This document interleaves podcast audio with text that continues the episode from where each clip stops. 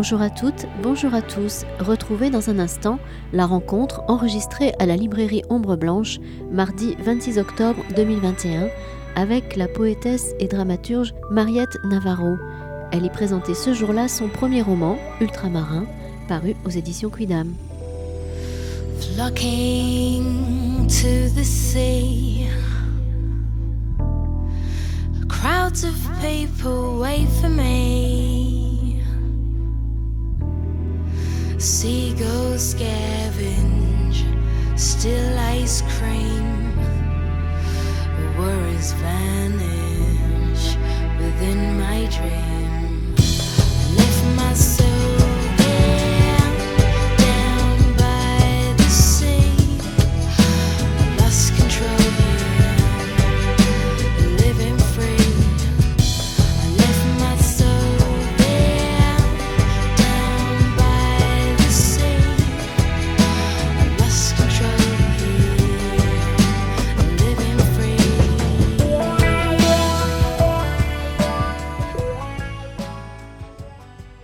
Bien, bonsoir, merci, merci d'être là.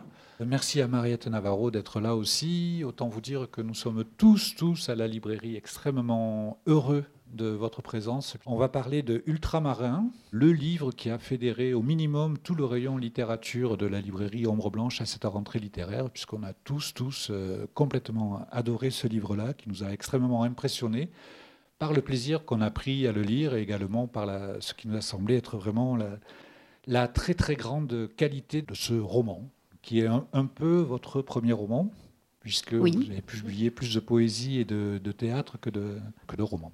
Tout à fait. Je suis ravie aussi d'être ici. Petit détail quand même qui va avoir son importance un peu plus loin dans la conversation, est-ce que les personnes qui n'ont pas lu le livre peuvent lever la main, s'il vous plaît? Ah ouais. Bon, en même temps, ça fait euh, des mois et des mois qu'on vante ce livre, donc si vous ne l'avez pas lu, c'est un peu votre faute, on va partir de là.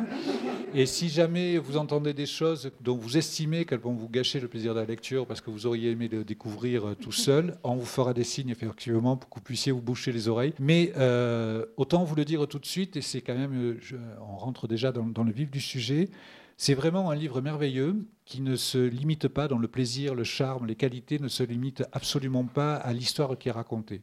C'est un vrai roman, il n'y a pas de tricherie, il y a du drame, il y a des surprises, il y a, euh, une progression dramatique, mais quand bien même vous connaîtriez tous les détails du euh, scénario, vous auriez encore énormément de plaisir à le lire. Et je vous en parle en connaissance de cause, puisque pour préparer cette interview, j'ai relu ce livre là, ce week-end, et j'ai eu encore euh, des surprises, certaines même, qui m'ont fait honte en me disant mais comment j'ai pu passer à côté de ça, comment j'ai pu ne pas m'en apercevoir à la première lecture?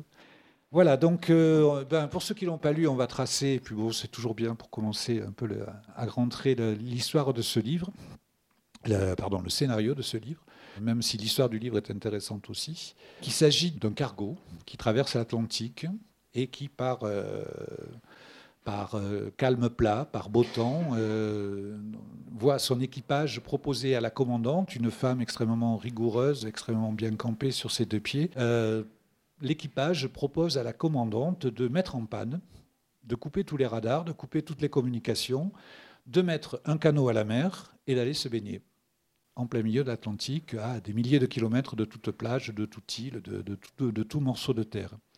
Et à sa grande surprise, c'est la première scène et elle est absolument magnifique euh, du livre, à sa propre surprise, la capitaine, la commandante, pardon, accepte.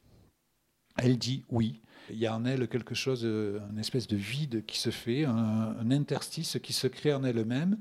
Et euh, elle dit oui, je dire presque sans réfléchir. Elle s'aperçoit qu'elle dit oui, que ça vient, ça vient d'elle, elle ne sait pas d'où en elle ce oui vient. Et c'est très important, elle accepte et elle fait sien ce oui qu'à la, à la limite, elle ne savait pas avoir prononcé. Et le livre s'ouvre par une phrase qui est absolument magnifique. Il y a les vivants, les morts et les marins. C'est comme ça que ça commence. Cet incipit nous a tous, euh, saisis. Plus qu'une belle phrase, et c'est une très belle phrase, c'est aussi un des objets, un des sujets de ce livre, qui est d'apprendre qu'est-ce que c'est qu'être vivant, qui sont les morts, et puis euh, bien sûr, euh, qui sont les marins. Alors c'est- quoi ces marins que vous avez voulu décrire euh, exactement? Enfin non, pas exactement, que vous avez voulu décrire. S'il vous plaît. Oui, vaste question. Alors pour euh, retracer l'histoire de, ce- de cette citation et, du livre peut-être, c'est la première phrase qui nous a été dite quand on est monté à bord d'un cargo de marchandises en 2012 lors d'une une résidence d'écriture sur laquelle on était six auteurs à, traverser l'Atlantique. Voilà, c'était à l'invitation du Centre national du théâtre, qui s'appelle plus comme ça. Et on, a, fait une résidence d'écriture sur le cargo et je crois que c'est le chef mécanicien qui nous a accueillis par cette phrase qui est, alors euh, selon les, les sources, c'est pas très net, mais ça serait quand même Aristote, globalement, qui, aurait dit ça. euh, Il y, a- les vivants, les morts et ceux qui vont sur l'eau, les marins. Et je pense que cette phrase a eu un, un écho poétique assez fort pour que, euh, plusieurs années après, euh, ça, donne ce roman. C'est-à-dire que chez moi, je pense que ça a ouvert un espace de rêverie et de poétique assez puissant, de se dire, entre les vivants et les morts, euh, qui, qui sont les autres Les marins, et pas seulement, évidemment, on ne parle pas que de la profession euh, d'être sur un bateau. Il y a toute une partie du livre, c'est construite sur cette idée qui sont les marins, même parmi nous, à terre, c'est-à-dire où, où chacun, à un moment dans notre vie, quand est-ce qu'on est entièrement vivant, quand est-ce qu'on ne l'est pas tout à fait, ou qu'on est euh, entre deux mondes, on va dire? Parce que les, les- les vivants font des choses, les morts ne font rien, et les marins sont les marins. Les marins sont, alors si, si on prend le- l'exemple de celle qui semble être la personnage principale de votre roman, elle, elle est, j'ai du mal à le dire, mais elle est un marin, c'est comme ça qu'il faut dire. elle est- Ah, en tout cas, elle est marin. Elle est marin parce qu'elle est rejetée par la terre et elle, elle estime qu'il y a euh, beaucoup des gens qui travaillent avec elle qui sont de ces gens rejetés par la terre. Mais évidemment, il y a des gens qui sont rejetés par la terre mais qui restent à terre. Les marins, c'est ceux qui vont sur le, c'est ceux qui vont sur l'eau. Oui, le, personnage a cette grille de lecture du monde, en fait. Ceux qui sont euh, tout à fait à leur place euh, au moment présent, ou dans leur pays, ou dans leur... et ceux qui se sentent un peu euh, flottants, peut-être par rapport à même une identité, ou le fait d'appartenir à une terre. Donc j'ai un peu développé cette image-là, surtout euh, aussi lors du voyage. Été très impressionnée par le, la, violence des, ports, en fait, ces machines, cette immensité, et vraiment l'impression qu'il y a un- un- une hostilité en fait du port et, l'impression d'être repoussé en arrière quand on navigue. Et d'ailleurs, c'est le, alors le, roman, le- la commandante, je vais l'appeler euh, elle, puisqu'elle elle n'a pas de nom. Vous ne lui avez pas donné de nom, vous ne le connaissez pas. Je ne sais pas exactement comment il faut dire. Le roman est un- quelque part le roman de la transformation de cette commandante, puisqu'elle ne sera pas la même à la fin du roman qu'elle ne l'était au début. Mais avant même cette transformation, on assiste, à- vous avez retranscrit exactement ça dans le roman, c'est-à-dire que même elle, qui est habituée, qui est un marin, qui est quelqu'un qui se ressent comme rejeté par la terre, rejeté par la, vie des terriens, quand elle arrive pour l'embarquement au port, elle-même, elle est, saisie par cette violence que vous décrivez, par l'hostilité du milieu avec euh, le métal, les machines qui sont plus rapides qu'elle. Et c'est quelque chose que vous avez ressenti chez les gens que vous avez côtoyés pendant cette euh, croisière, ce voyage? Alors pas- directement, c'est vrai que on était euh, pendant le voyage euh, forcément euh, comment dire un, cargo c'est vraiment là il s'agissait pas d'un paquebot de plaisance mais vraiment d'un cargo de marchandises donc un milieu de travail extrêmement hiérarchisé et nous, nous étions plutôt avec les, officiers. Et après, il y avait tout- toutes les personnes qui travaillent à la machine. voilà, on se croisait pas forcément. Enfin, donc moi, j'ai plutôt euh, discuté avec avec les, officiers qui, qui exprimaient pas les, choses comme ça, mais c'est disons que je pense que j'ai capté des, éléments de vie, mais qui sont proches, enfin propres parfois à d'autres métiers aussi. euh, travaillant beaucoup dans le théâtre, c'est aussi ça, d'être toujours sur les routes, en tournée. Il y a un moment aussi où, au sens propre, on ne sait plus où on habite, on sait plus. euh, Enfin, le voyage devient aussi un lieu, un endroit à habiter. Et parfois, le, frottement est assez euh, dur avec le- les sédentaires, on va dire. Il y a elle, elle qui est, euh, sans nom, qui est la commandante. Elle est une espèce, bon, on n'est plus à une image bizarre près, elle est une espèce de roc qui navigue en fait. Elle est, euh, je disais tout à l'heure qu'elle a les deux pieds bien plantés sur terre. C'est ce qui peut paraître un peu bizarre pour, pour une commandante, mais elle est, c'est quelqu'un qui est euh, extrêmement euh, déterminé, hum, potente, euh, efficace, etc., etc. Et il va y avoir un, vacillement qui se produit au moment où l'équipage, puisqu'elle est justement celle qui sait rassembler les gens, qui sait unir une équipe autour d'elle, c'est son grand talent professionnel apparemment, en tout cas c'est comme ça que vous la décrivez, tant et si bien que l'équipe à un moment se, se soude et lui demande l'autorisation, comme je vous disais, de, mettre en panne et de, s'arrêter en plein milieu de l'Atlantique pour, euh, pour aller se baigner. Il y a un système dans, tous les mystères qu'il y, a- dans ce livre, il y a un peu un système de, de poupée russe. Il y a un mystère dans le mystère, dans le mystère, dans le mystère. Le, premier mystère qui nous apparaît, c'est pourquoi dit-elle oui? Est-ce que vous pouvez nous, donner une, indication autre que ce, que ce qu'il y a dans le livre? Qu'est-ce qui s'est fait jour à ce moment-là en elle en tout cas, une explication peut-être plutôt dans l'écriture de comment, comment euh, Oui, en arriver là aussi. C'est il y a une chose qui pourrait pa- paraître euh, évidente euh, en imaginant voilà un huis clos, un cargo, euh, une femme et 20 hommes. euh, on peut tout de suite penser qu'il va y avoir des conflits, qu'il va y avoir des, des choses qui s'entrechoquent. Et j'avais envie de prendre le, le contre-pied de ça d'emblée. euh, avant même de commencer à écrire et de me dire euh, non en fait ce qui va la surprendre c'est pas tellement euh, une tension ou quelque chose qui va, qui va se passer ou sa place qui serait remise en question. C'est euh, tout d'un coup elle qui est très attentive à ce que tout se passe bien.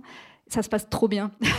et du coup, ils sont tous pris par une espèce de, d'euphorie collective, presque de, Voilà, comme ça peut se passer parfois dans un groupe, ça se passe ou ça se passe pas, mais quand ça se passe, une sorte de joie collective, commune. euh, voilà, on se met à, à avoir tellement confiance et tellement d'amour, peut-être aussi les uns dans les autres, qu'on en devient presque potache, on en devient. Et, et elle se laisse surprendre par ça, par la joie, en fait. Et je saurais pas dire pourquoi, mais je sais que ça a été important euh, dès le départ pour moi de.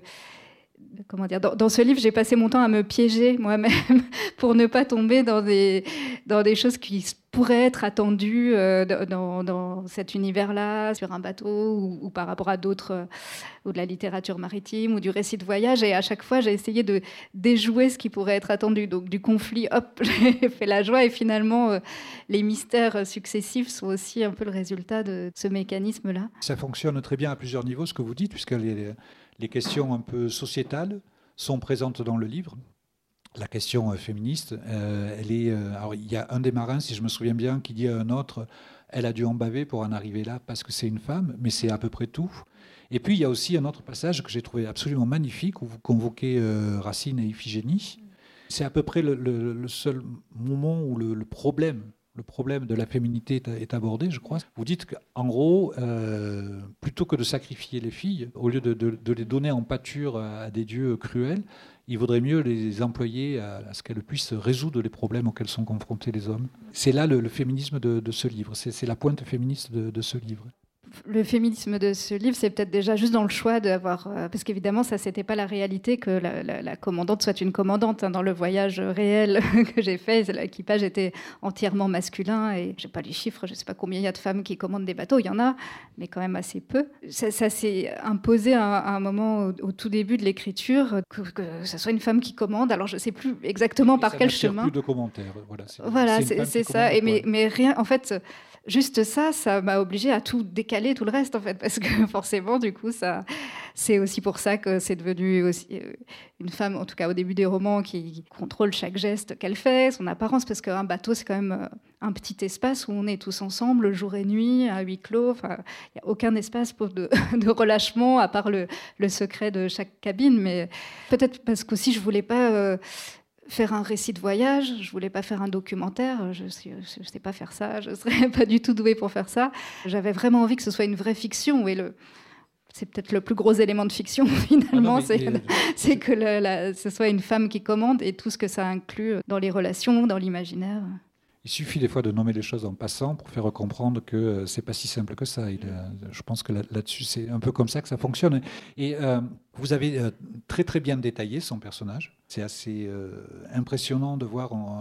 on a l'impression de savoir tout sur elle, non, pas de savoir tout sur elle, puisque on, va apprendre beaucoup de choses dans le, dans le cours de récit. Enfin, voilà, c'est ça. Soit on sait tout sur elle, soit on, on apprend au fur et à mesure du livre ce qui nous manque. Et on a vraiment l'impression qu'elle est le personnage principal du livre, et ce qui est bien le cas. Pour autant, les personnages secondaires et même les figurants ont une importance euh, extrême dans le livre. C'est aussi un roman sur l'équipage, sur le, le faire un, sur le faire bloc, sur l'équipe et la collaboration.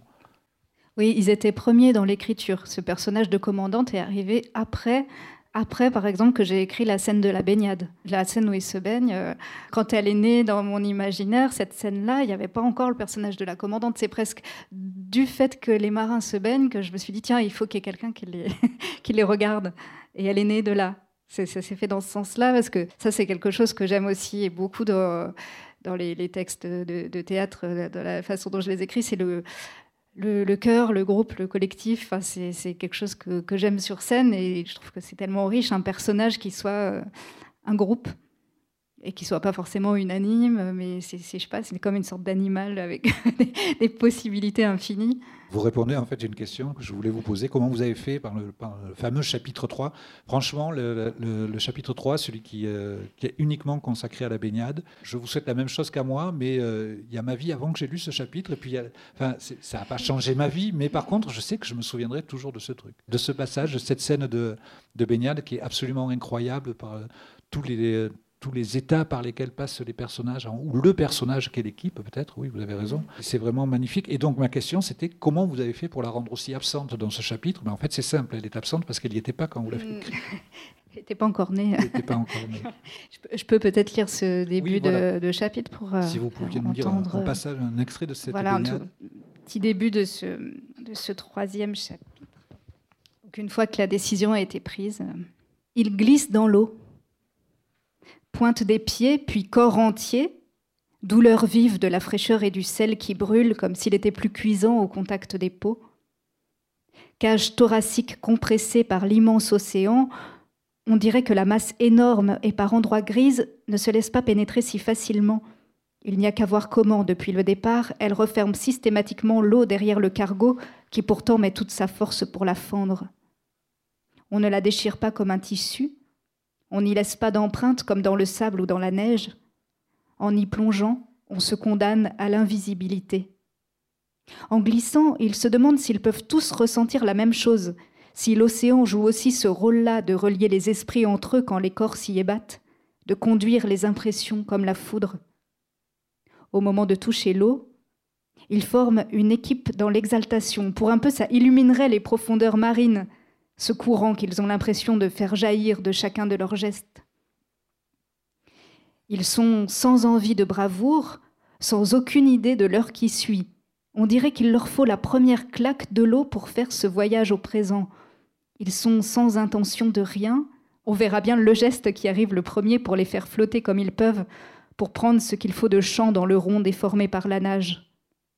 On verra bien si le souffle suit, si le silence tétanise, si l'euphorie dans ce cas peut faire office de nageoire. À chacun son image secrète de liberté, à chacun son choc en changeant d'élément.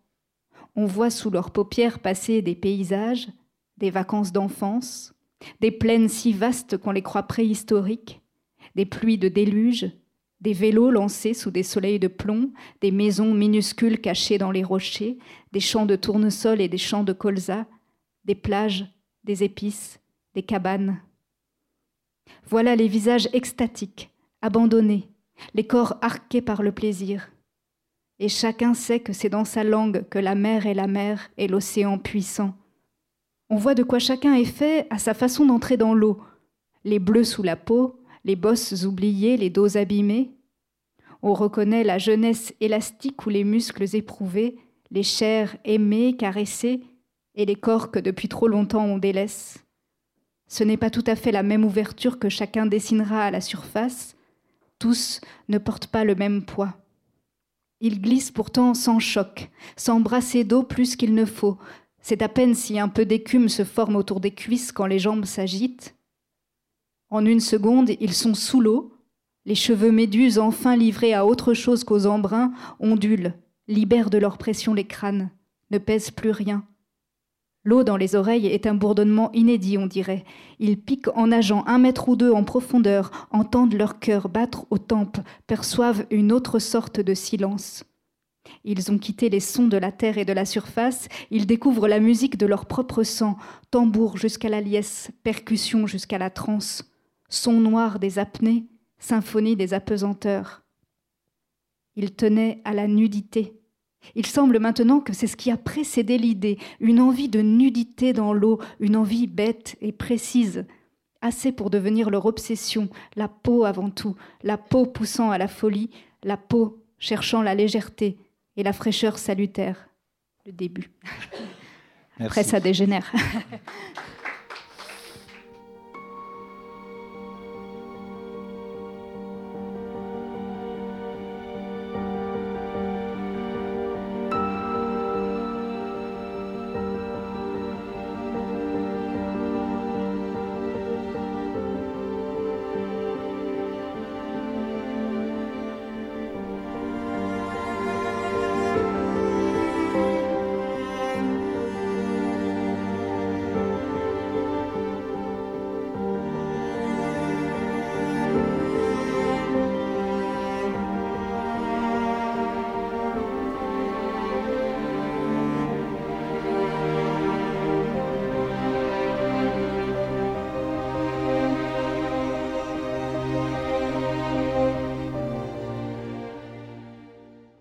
Arrêtez-moi si je dis une bêtise, et j'en dis peut-être une, je ne sais pas, mais quand, euh, euh, quand j'ai relu cette scène, donc il y, a, deux jours, et la manière dont elle évolue, parce qu'après, euh, il y, a- ce moment extatique, mais assez rapidement, les marins, la- la vingtaine de marins qui est en train de se baigner, prend peur.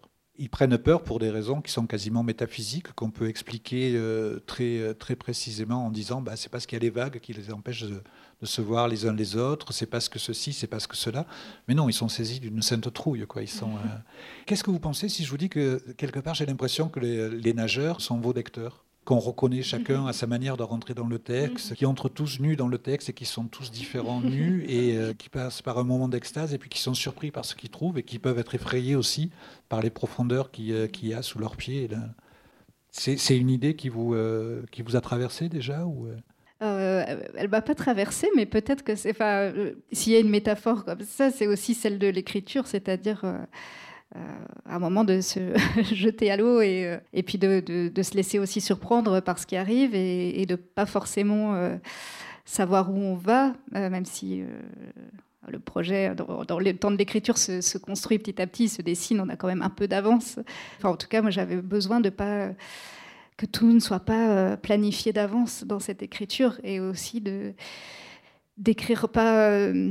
Vous le disiez au début, c'est finalement si on résume l'histoire du livre, c'est assez ténu. Et c'est pas ce qui m'a intéressé en premier dans l'écriture, c'est plutôt euh, justement la, plongée dans des sensations, dans des, images. Et je crois qu'en tant que lectrice, j'aime ces livres-là, euh, où on se contente pas de me raconter une histoire, mais où on va me me mettre la tête sous l'eau. Je, file la métaphore, c'est un petit peu lourd. Mais euh, me faire plonger dans des, dans des états, dans des, des, choses intérieures euh, très surprenantes et, et pas, comment dire, pas forcément perceptibles au premier abord. Le livre est quand même la transformation de elle, de, de la commandante, mais c'est aussi le, le livre des transformations. Il y, a, plein de choses qui vont se passer. Par exemple, il y a, il y a le... euh, Non, j'hésite, j'hésite, mais non, mais bon. Pour, pour mettre en panne, pour s'arrêter au milieu de l'océan, il a fallu arrêter le navire. On est d'accord, on ne peut pas faire autrement. Et euh, le, le navire ne va pas repartir de si bon cœur que ça.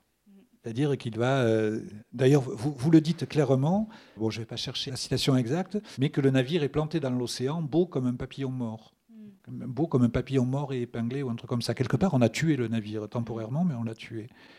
Et on a l'impression, on a fortement l'impression que le navire en veut à la commandante et à, à l'équipage d'avoir été tué, d'avoir été, euh, d'avoir été brimé comme ça. Et donc, il, il va renacler. Il y a une résistance. Le voyage ne va plus se passer comme il a commencé.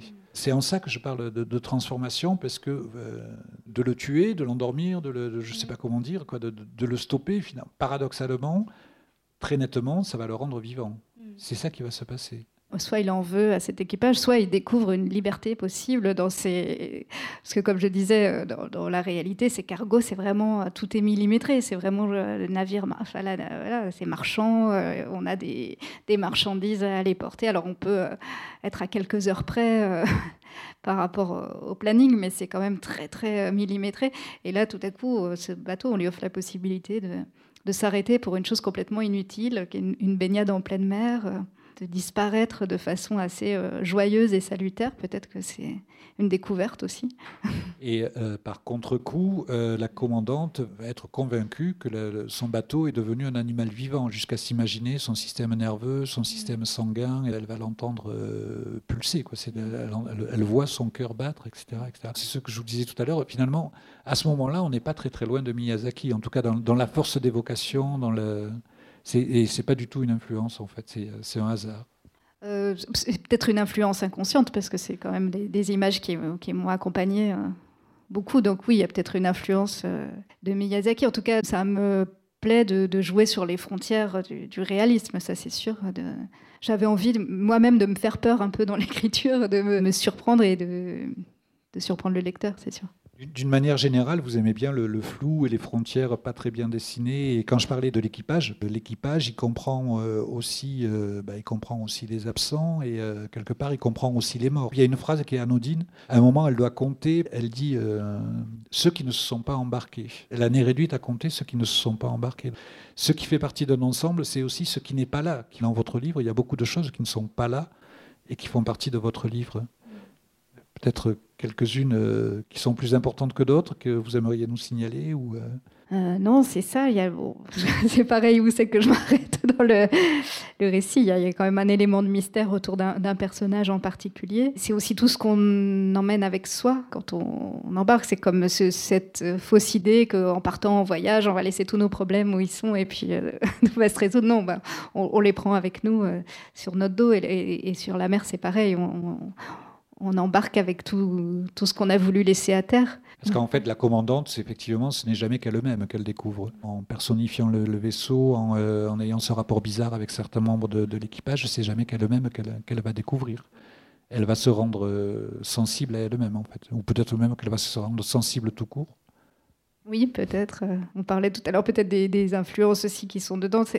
Je crois que comme déclencheur aussi de ce livre, il y a, un, passage euh, de, de l'Odyssée qui m'a quand même euh, assez bouleversée, sachant que moi, l'Odyssée, j'avais le souvenir scolaire de certains passages plus spectaculaires, on va dire, avec euh, les sirènes. Il y a quand même ce passage assez fou dans l'Odyssée où Ulysse euh, se retrouve au, au royaume des morts. J'allais dire, il, il se rend au, au royaume des morts, mais pas vraiment parce qu'il fait pas exprès.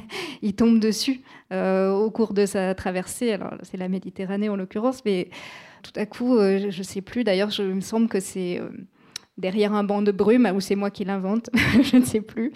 Vous savez peut-être mieux que moi, mais et c'est une île sans, faire exprès. Il arrive dans ce royaume où aucun mortel euh, normalement ne, ne peut accéder. Il, il peut, il va rendre visite donc à ses compagnons qui sont morts récemment au combat et à sa mère.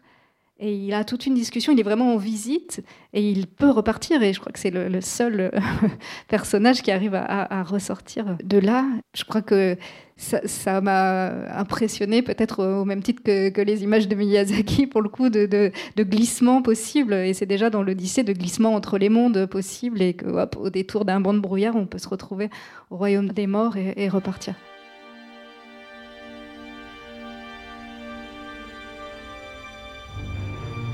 Mariette Navarro, autrice du roman Ultramarin, édition Quidam, à la librairie Ombre Blanche à Toulouse le 26 octobre 2021.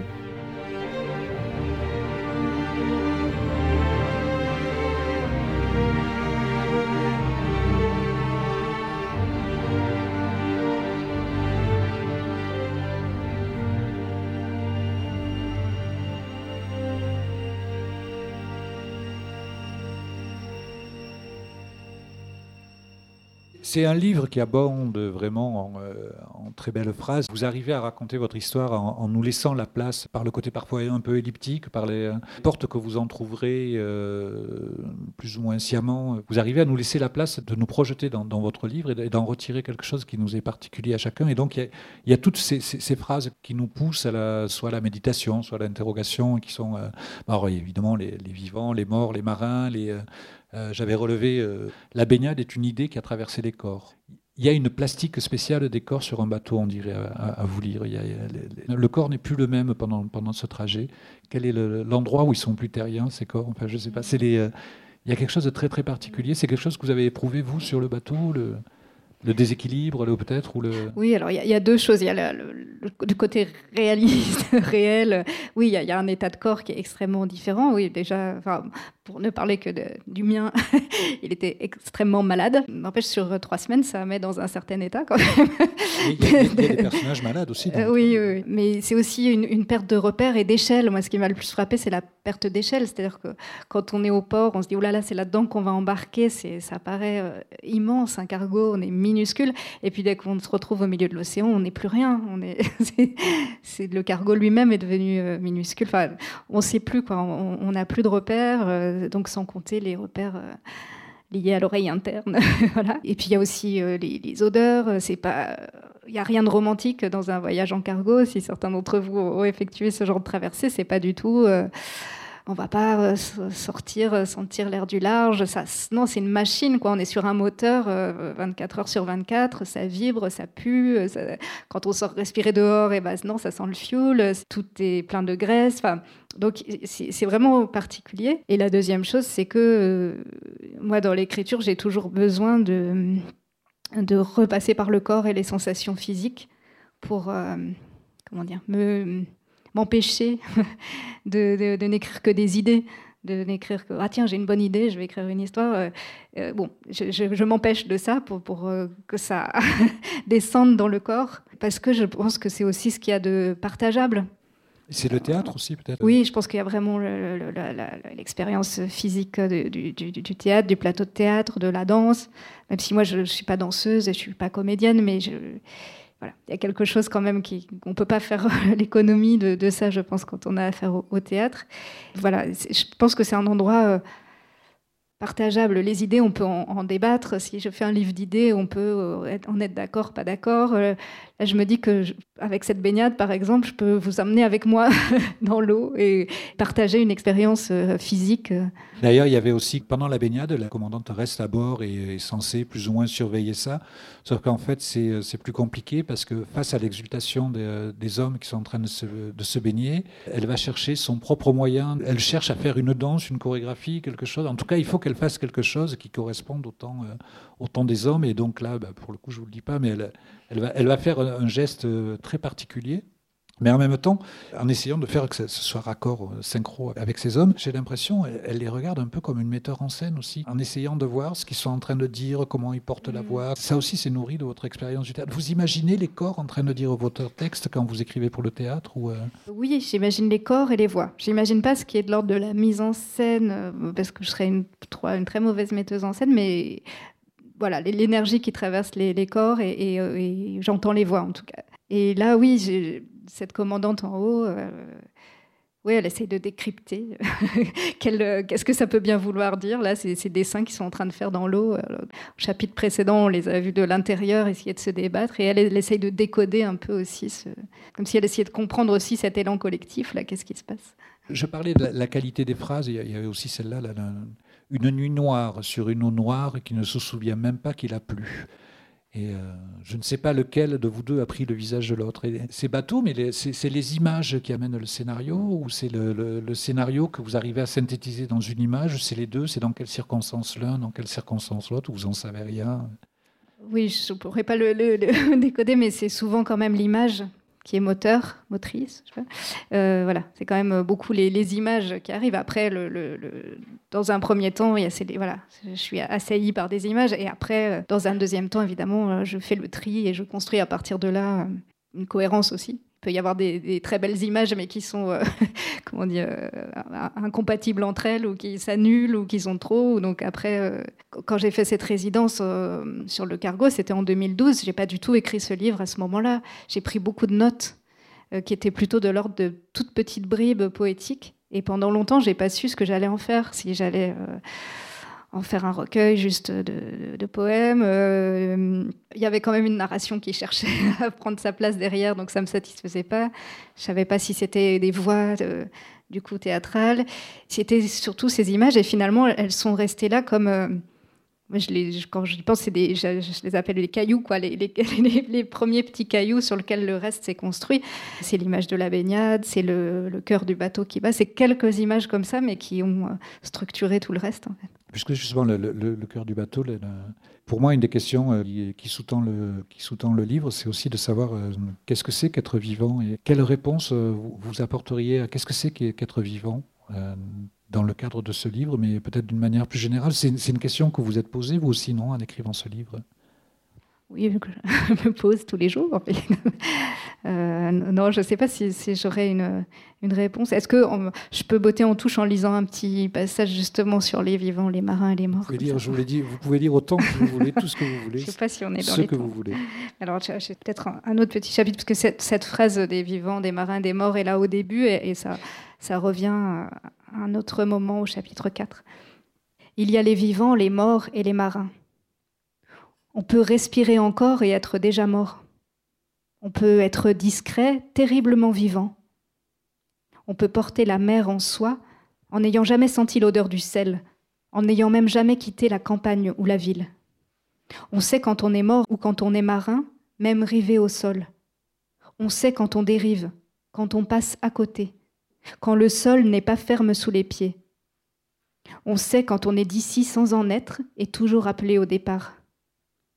Il y a les marins, qui pour certains n'ont jamais vu la mer et ne s'appelleraient jamais eux-mêmes de ce nom qu'ils ne connaissent pas. Ils portent quelque chose des disparus alors même qu'on leur parle, qu'on les tire vers la vie pour conjurer l'angoisse, alors même qu'on les touche et leur soutire des promesses. Il y a les marins, absents jusqu'au vertige, familiers de la mort sans en passer la frontière, travaillés par la question jusqu'à la maigreur, plus là quoi qu'il en soit, dérivant les pieds fixes, avec ce pouvoir qu'on leur envie d'observer de loin comment la vie se débrouille sans eux. Elle pourrait dire de chaque personne croisée dans sa vie ce qu'il est et ce qu'il attend, l'errance ou l'ancrage, la maison ou le départ permanent, la verticalité ou l'horizon infini. Cela n'a aucune importance, mais c'est sa façon de lire le monde. Merci. Ça ne répond pas à la question. mais- Pardon je dis ça ne répond pas à la question, mais c'est Oh, un si, peu. si, je crois que c'est des- ça, Voilà. ça y répond au contraire de manière assez précise. Dans le livre, il y a plein de, il y a plein de barrières qui tombent, d'espaces qui s'ouvrent. De... Un des recours que vous avez, c'est euh, le recours ou pas, comment dire, au- quelque part aux littératures de l'imaginaire. C'est-à-dire que finalement, vous tenez pas tant que ça, en tout cas pas jusqu'au bout, à ce que votre roman soit réaliste euh, de bout en bout. C'est une forme de liberté que vous vous offrez ou au contraire, c'est absolument euh, indétachable de votre manière de travailler de... Euh, c'est une forme de liberté. Ce livre, il s'est écrit pendant neuf ans, en marge de tout le reste, d'autres textes. Alors, j'ai réalisé le- en en parlant que je disais, voilà, voilà c'est un texte qui n'est pas une commande. Et là, le personnage principal est une commandante. Donc, c'est bon, voilà. Mais euh, j'ai beaucoup écrit de, de textes de théâtre. euh, voilà, parce qu'on on fonctionne beaucoup comme ça par euh, commande de texte, etc. Donc pendant euh, toutes ces années, j'étais occupée à des, projets où je savais avec qui j'allais travailler, sur quel format, comment. Et en parallèle, ça, c'était vraiment euh, un espace vraiment secret.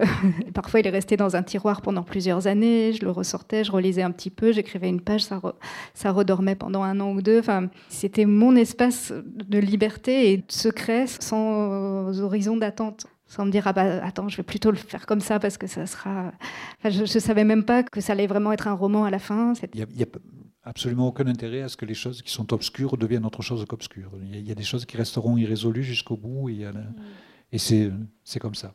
Point final. oui oui je voulais pas résoudre euh, enfin pour moi il y a les les voilà c'est un travail d'enquête il il il y a les indices nécessaires pour que chacun puisse euh, repartir avec ses réponses je pense que le voyage euh, arrive à un point, il y a, un point d'arrivée quand même. ils, arrivent à la, terre à la fin. Et je pense que chacun peut hum, trouver ses propres réponses. C'est un peu une banalité de dire qu'il y a autant de lectures que de lecteurs pour un livre donné, mais je pense que pour le vôtre, c'est spécialement, euh, c'est spécialement marqué. En fait, c'est une, une de mes collègues qui a été la, la- la première à défendre votre livre, qui disait que c'était le- l'espèce de flou qui l'habite permet à chacun de, euh, de, de comprendre le, le livre d'une manière différente selon son propre parcours, selon son, euh, son propre vécu, ce qui lui est arrivé, etc. Et puis ce dont il a envie aussi. C'est, comme, comme quand on dit au théâtre qu'il ne faut pas forcer le sens, qu'il ne faut Mhm. pas forcer. Il y a peut-être quelque chose qui vient du théâtre de, de, de laisser euh, le livre à compléter aussi par le lecteur. Ou, par l'équipe qui va s'en emparer. Moi, derrière chaque passage, il y a des images très précises ou des, situations, des, personnes. Je, sais ce qu'il y a derrière, mais si j'écrivais le roman des choses réelles qui sous-tendent ce livre, bon, ce serait d'une banalité folle, je crois. Enfin, en tout cas, moi, ça ne m'intéresserait pas de l'écrire, même si je, voilà, moi, je, sais les, secrets qui sont dessous. De la même façon, euh, je donne pas de prénom aux personnages, et ça, c'est quelque chose. euh, c'est très rare, euh, je crois, même dans mes pièces de théâtre, que les personnages aient des prénoms, parce que j'essaye, à une étape de l'écriture, j'essaye de le. Et, tout à coup, ça. Comment dire Un prénom, ça donne une, génération, une sociologie, ça, comment dire Tout à coup, ça donne une, lecture euh, réaliste, ça, devient une personne. Or, euh, pour moi, cette commandante, bien sûr, on peut y projeter une, personne avec toute sa complexité, mais euh, j'ai envie qu'elle soit habitée par chaque lecteur et chaque lectrice.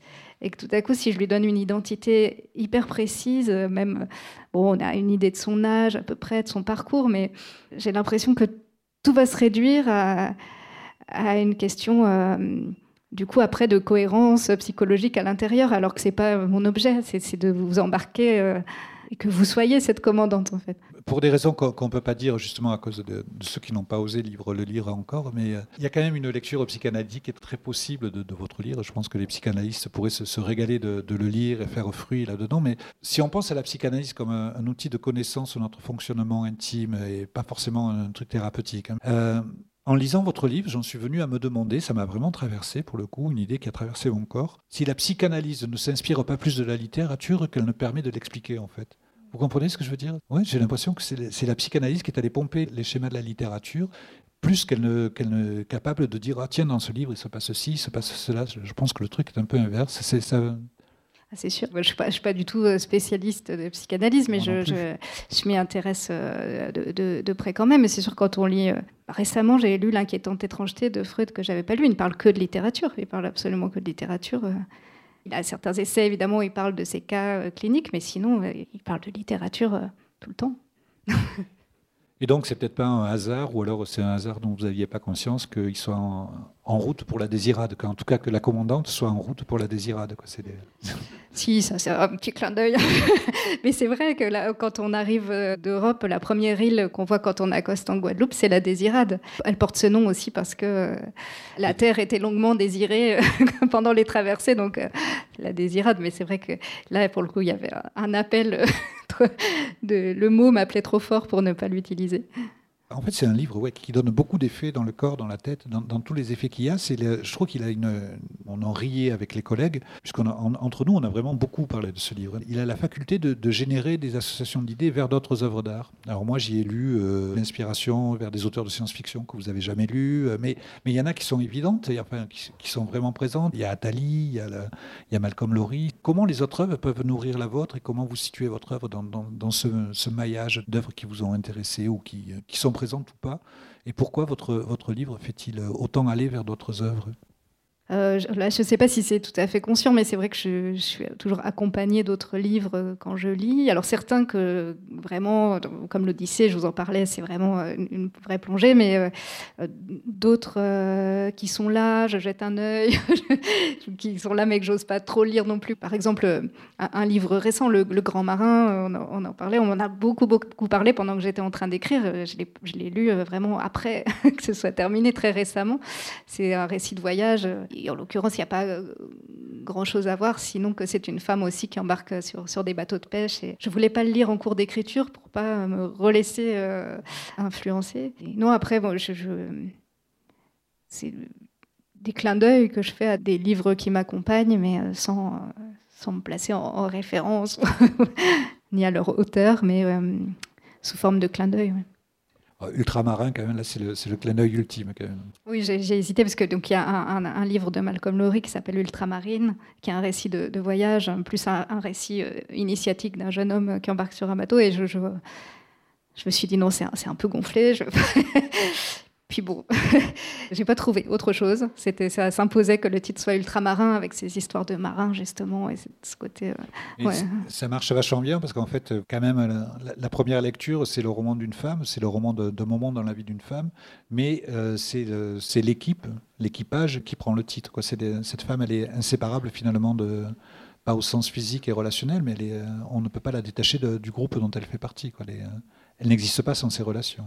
Bah, en tout cas, elle fait partie de, ces marins et je pense que quand on, vit une traversée en mer, même, euh, on n'est pas obligé d'être en osmose les uns avec les autres, mais on a quand même vécu un, truc ensemble. Une petite page pour terminer.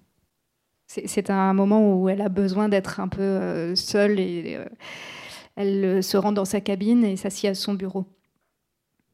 Elle voit la table à travers ses doigts, couche géologique solide et sûre. Elle creuse encore, veut connaître le fond des choses jusqu'à la moquette au sol et sous la table, foulée par tant de chaussures d'hommes, nettoyées selon le protocole une fois par semaine. Puis, elle voit le métal qui sépare les différents étages du bâtiment, isolant comme il peut les officiers des marins, les bureaux des couchettes. Elle passe à travers, jusqu'aux cabines vides juste en dessous, et celle où un homme dort parce qu'il a travaillé cette nuit. Ses yeux transpercent l'homme qui dort, et à travers son lit défait, à travers ses vêtements éparpillés au sol, elle retrouve le métal sous la moquette moins épaisse, moins entretenue, plus abîmée. Elle creuse, et elle descend comme ça jusqu'à la machine, ses tuyaux et ses pistons, ses vapeurs et ses liquides. Elle s'arrête un instant sur les écrans et les manettes, sur quelques hommes affairés dans leur bleu de chauffe. En les traversant, elle perçoit clairement comme leurs jambes sont fatiguées, mais elle ne s'arrête pas à eux, et fort encore, jusqu'au fond du bateau. Alors, le dernier plancher prend une couleur mordorée d'écailles, et juste au-dessous, un gros cœur bien vivant, un morceau de chair rouge énorme qui se contracte dans des pulsations sourdes et provoque un battement amplifié par la coque. Elle voit le sang qui jaillit de ce cœur et irrigue tout le cargo par-dessous, un réseau de vaisseaux bleus et rouges, veines et vénules tissées pour que le navire flotte.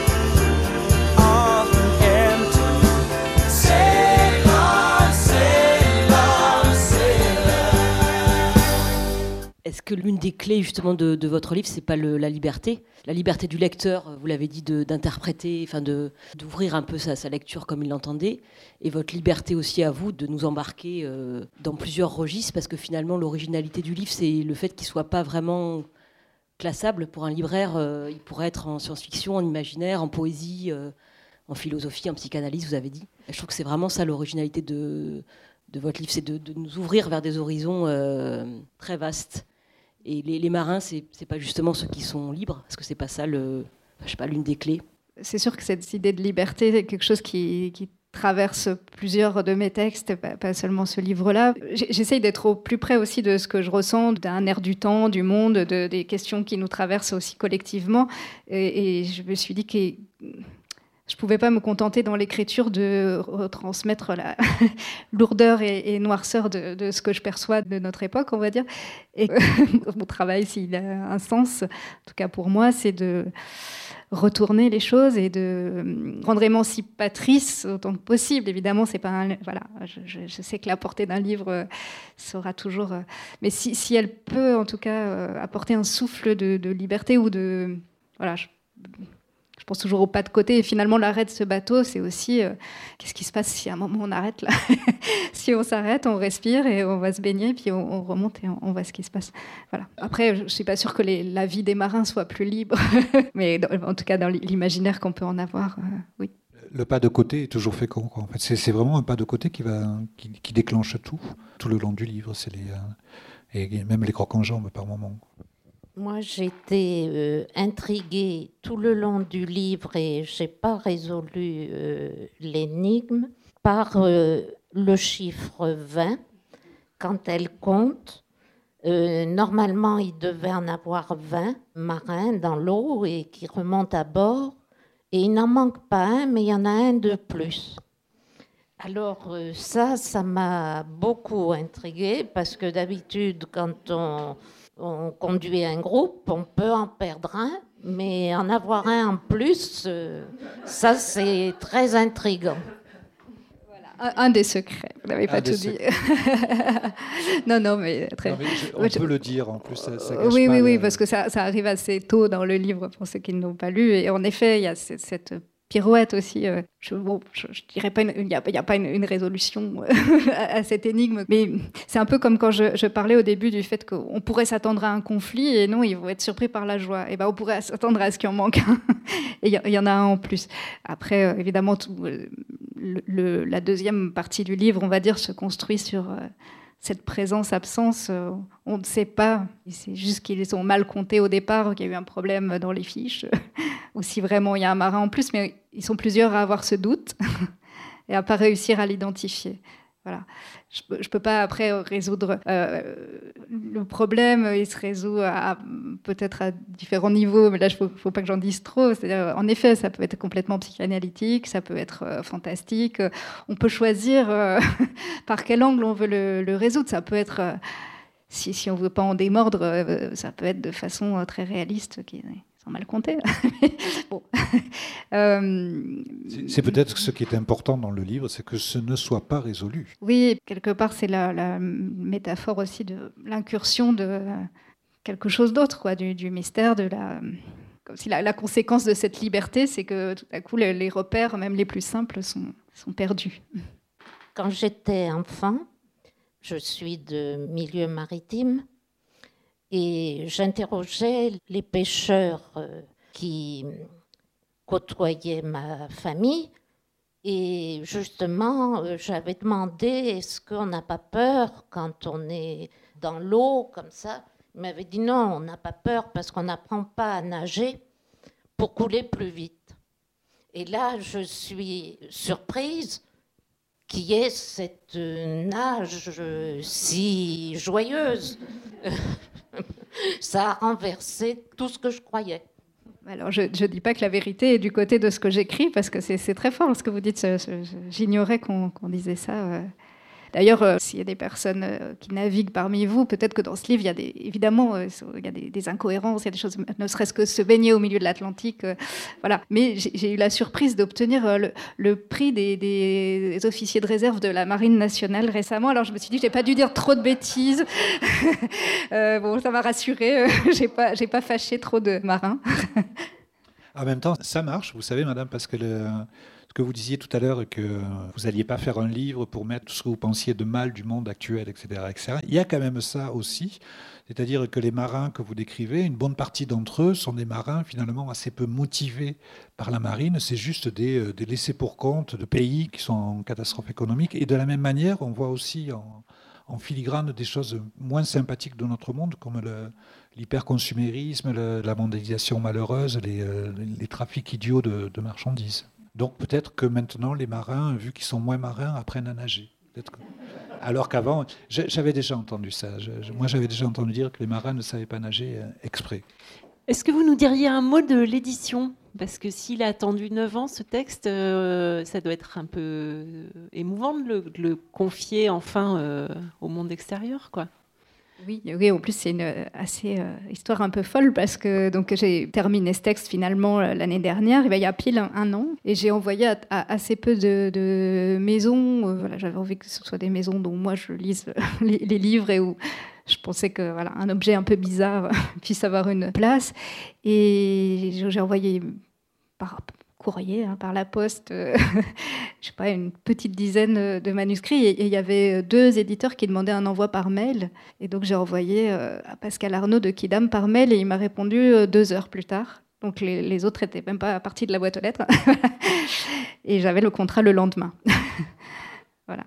Donc ça a été assez euh, fulgurant. euh, il se trouve qu'il connaissait mon travail par ailleurs. Notamment mes livres chez Chêne euh, en poésie. Enfin, voilà, il a eu la curiosité de lire et, et immédiatement, il, il s'est dit qu'il il le voulait. voilà. Mais oui, vous avez raison, il faut Mhm. dire euh, un mot de l'édition, parce qu'effectivement, les, les éditions du Kidam, c'est pas n'importe quelle édition, c'est un, un catalogue qui est, qui est très choisi, qui nous fournit euh, régulièrement des ovnis littéraires, et ça depuis euh, 15 ans ou quelque chose comme ça. Le vôtre est bien au milieu de, de cet entourage-là.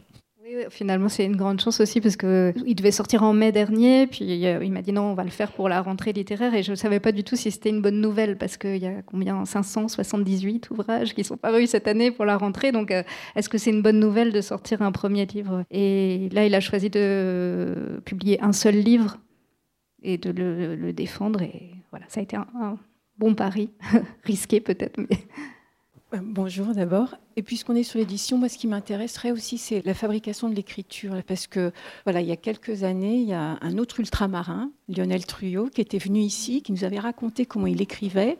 Et il disait Je pars d'une phrase, je la polis, je la retravaille pendant des heures, des jours, des mois. Enfin, peut-être pas, j'exagère un peu, je me laisse emporter moi aussi. Et puis à partir de cette phrase, il était content, puis il en faisait une autre, et puis il en faisait une autre. Et quand je suis rentrée dans votre livre par cette fameuse première phrase, je me suis dit, ça y est, j'y suis, je tiens quelqu'un qui va nous emporter par son écriture. Et je trouve que votre écriture est tout à fait admirable. Il y a ce côté un peu ciselé, poli. À chaque phrase, effectivement, on est là, on se dit, mais c'est incroyable. Et puis on repart, et puis voilà, il y a l'histoire. Mais moi, c'est vraiment votre écriture, qui c'est un vrai voyage qui m'a embarqué. Et je voulais savoir comment vous écrivez précisément. Voilà, votre fabrique d'écriture, est-ce que c'est ça? Est-ce que c'est phrase par phrase qui se génère En fait, après, il y a quelque chose de, de- génératif. Quoi. On passe d'une phrase à une autre. Ah, Merci euh, beaucoup.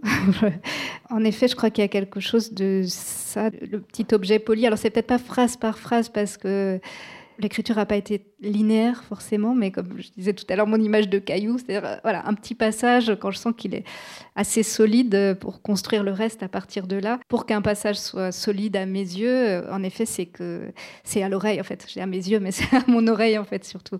Il faut que ce soit. je ne saurais pas le, le dire, mais en effet, il faut que ça sonne.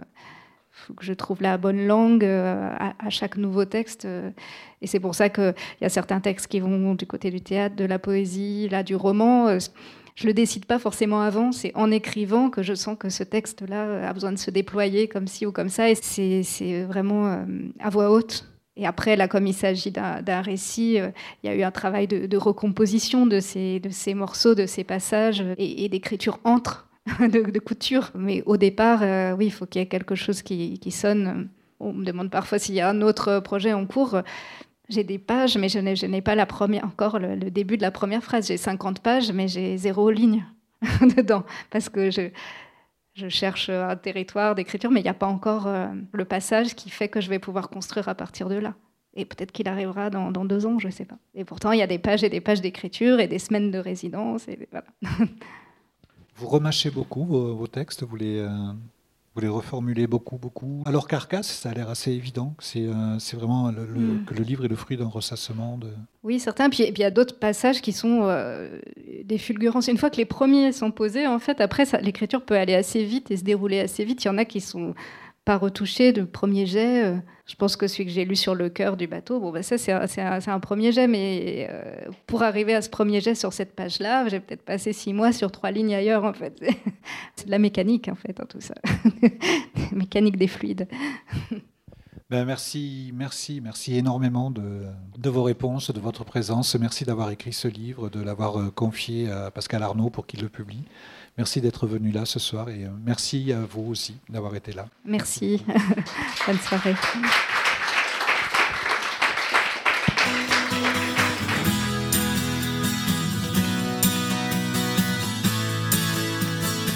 Le roman de Mariette Navarro, Ultramarin, est publié aux éditions Quidam.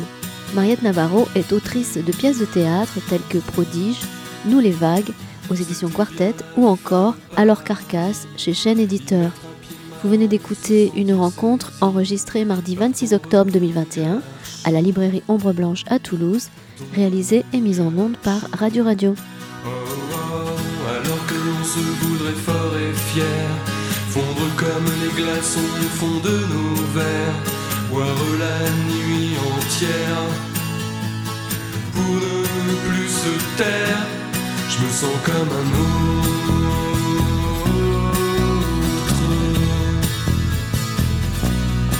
Sens comme un autre.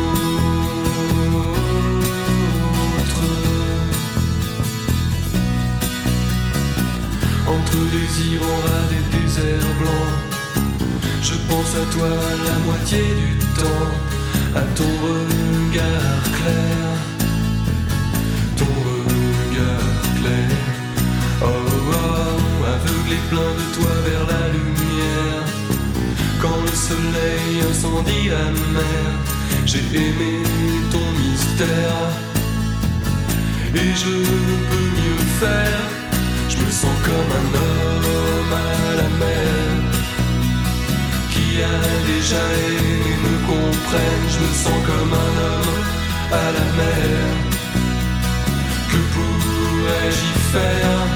Je me sens comme un homme à la mer n'a jamais aimé me jette la première pierre. Je me sens comme un homme à la mer. Que pourrais-tu faire? Toi mon ange, un cadeau des dieux que je caresse avec les yeux. Tu fais ma joie, mon gemme précieux, je te caresse avec les yeux. Je ne te caresse qu'avec les yeux.